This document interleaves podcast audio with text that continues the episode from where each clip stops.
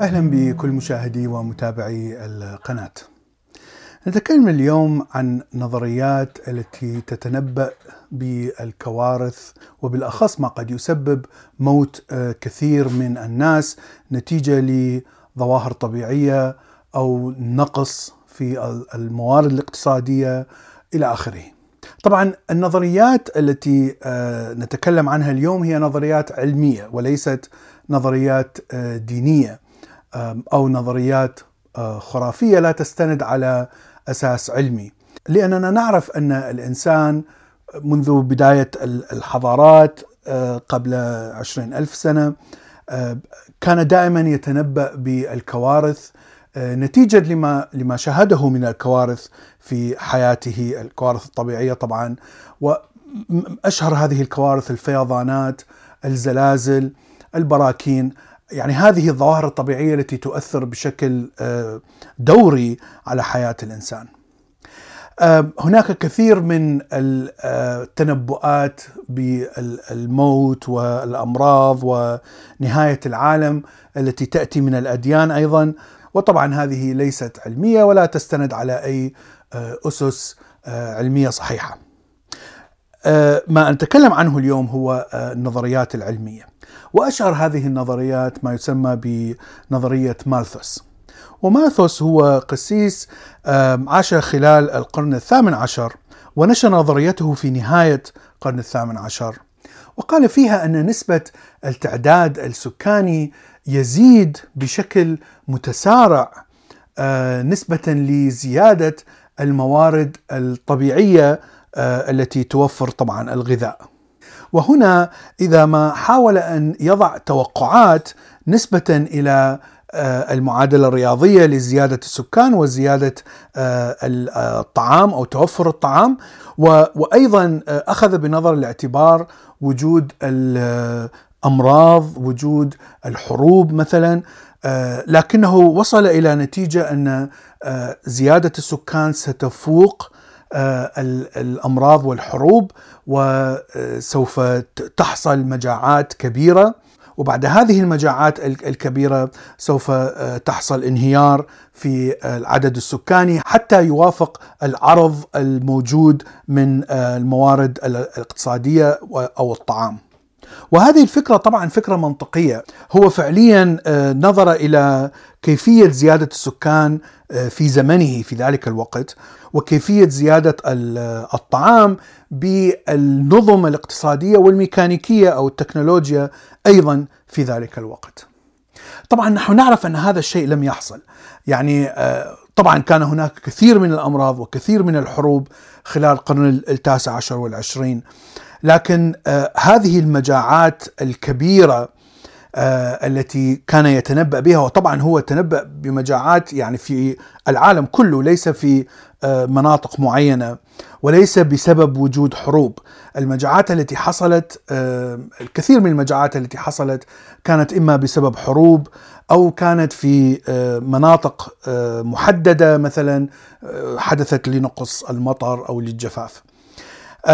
لكن الشيء الذي تنبأ به لم يحصل.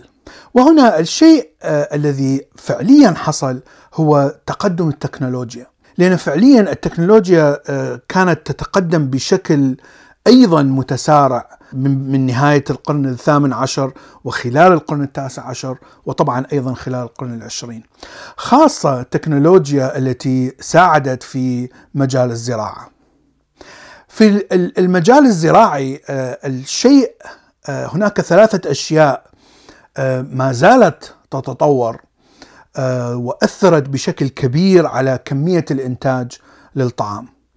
الشيء الأول هو التقنية التكنولوجيا بدلا من أن نجمع الثمرة أو القمح أو الذرة باليدين هناك مكائن تحصد وطبعا المكائن تعمل بكفاءة أفضل بكثير من البشر. الشيء الثاني المهم هو تطور العلم الجيني آه، أو آه، اكتشاف ال DNA واكتشاف كيف آه، نغير من ال DNA وحتى قبل هذا الاكتشاف كيف نغير من صفات الكائن الحي. طبعا هنا نتكلم عن النباتات وحتى الحيوانات الداجنة التي نستعملها كطعام. والهندسة الجينية والهندسة الوراثيه أعطت قفزة كبيرة في هذا المجال.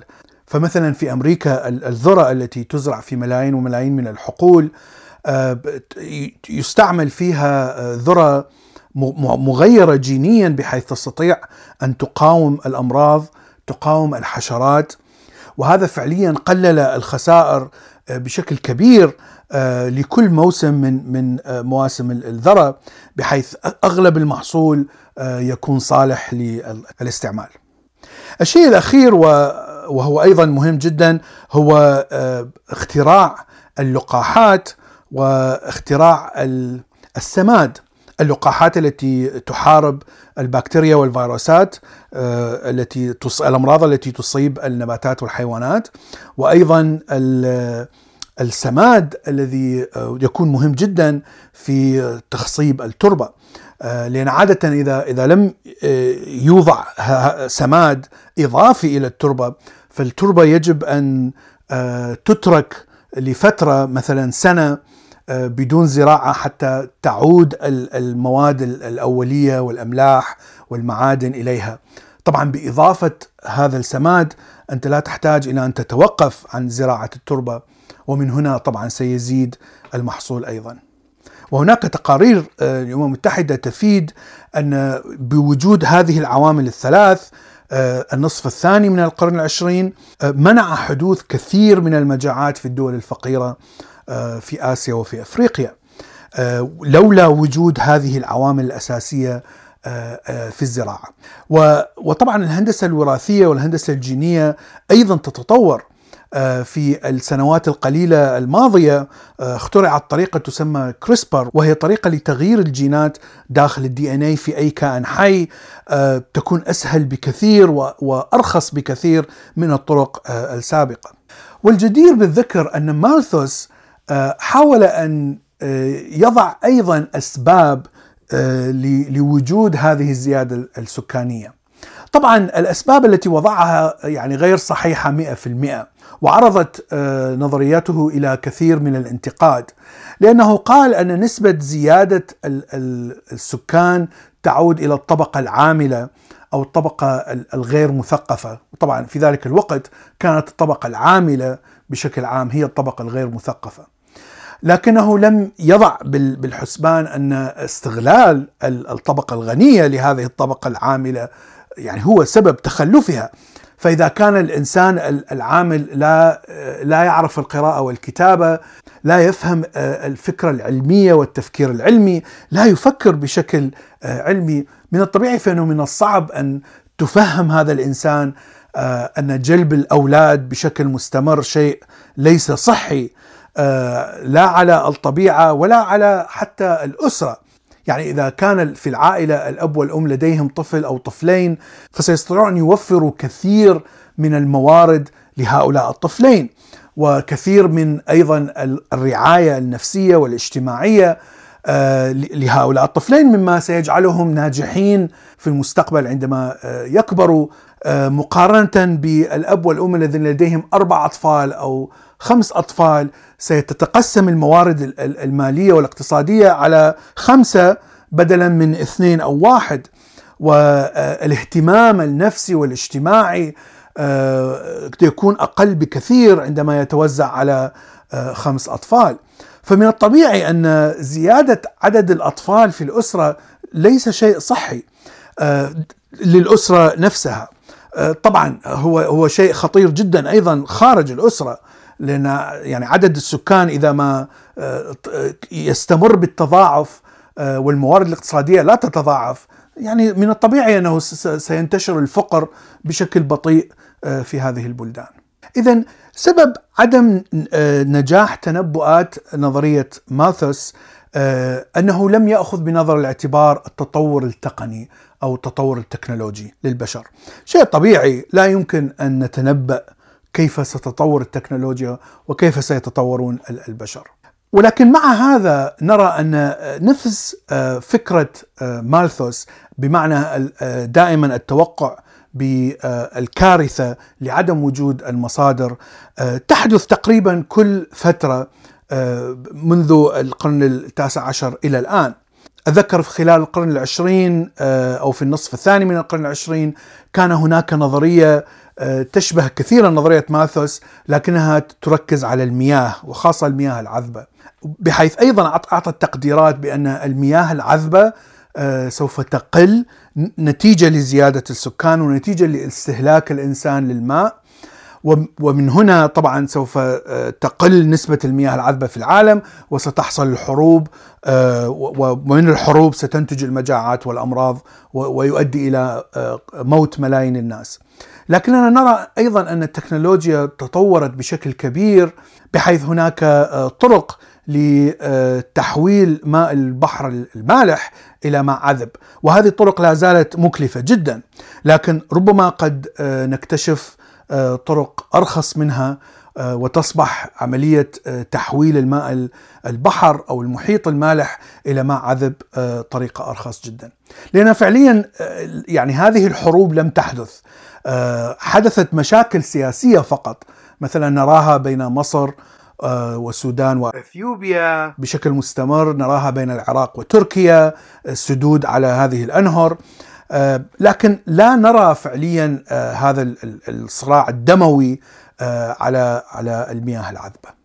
ومثال آخر نراه نعيشه الآن هو الاحتباس الحراري.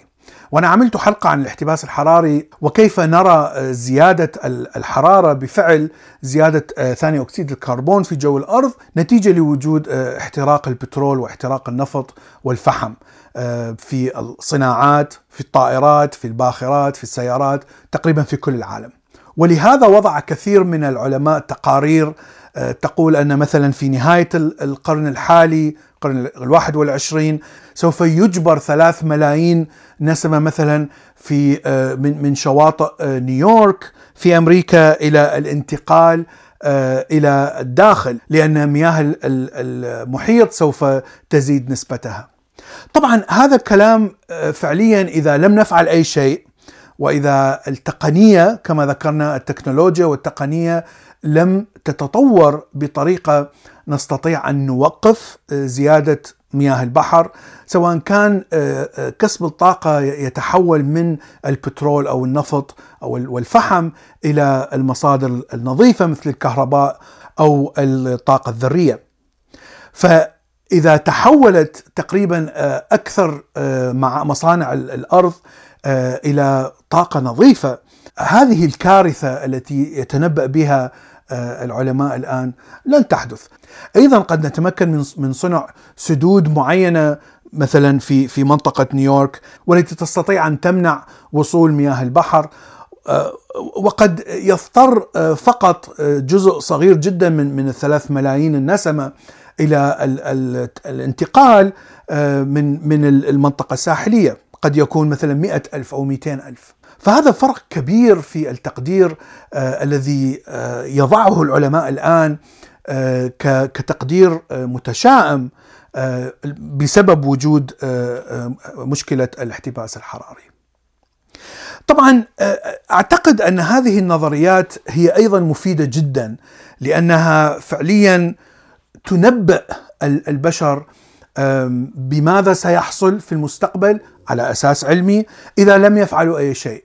يعني كلام مالثوس مثلا في نهاية القرن الثامن عشر لو لم تتطور الزراعة أو لم لم يكتشف مثلا علم الجينات نظرية مندل المشهورة لو لم يكتشف الدي ان اي كان من الممكن ان أن تحصل المجاعات التي ذكرها مالثوس لأن فعليا سكان الأرض يزيدون بنسبة عالية جدا بنسبة متسارعة وليست بنسبة ثابتة فاذا وجود هذه النظريات المتشائمة أعتقد هو دافع للبشر حتى يستطيعون أن يغيروا يتجنبوا هذه المآسي والكوارث المستقبلية. هذا ما اردت ان أقوله اليوم، شكرا لكم وإلى اللقاء في حلقة أخرى.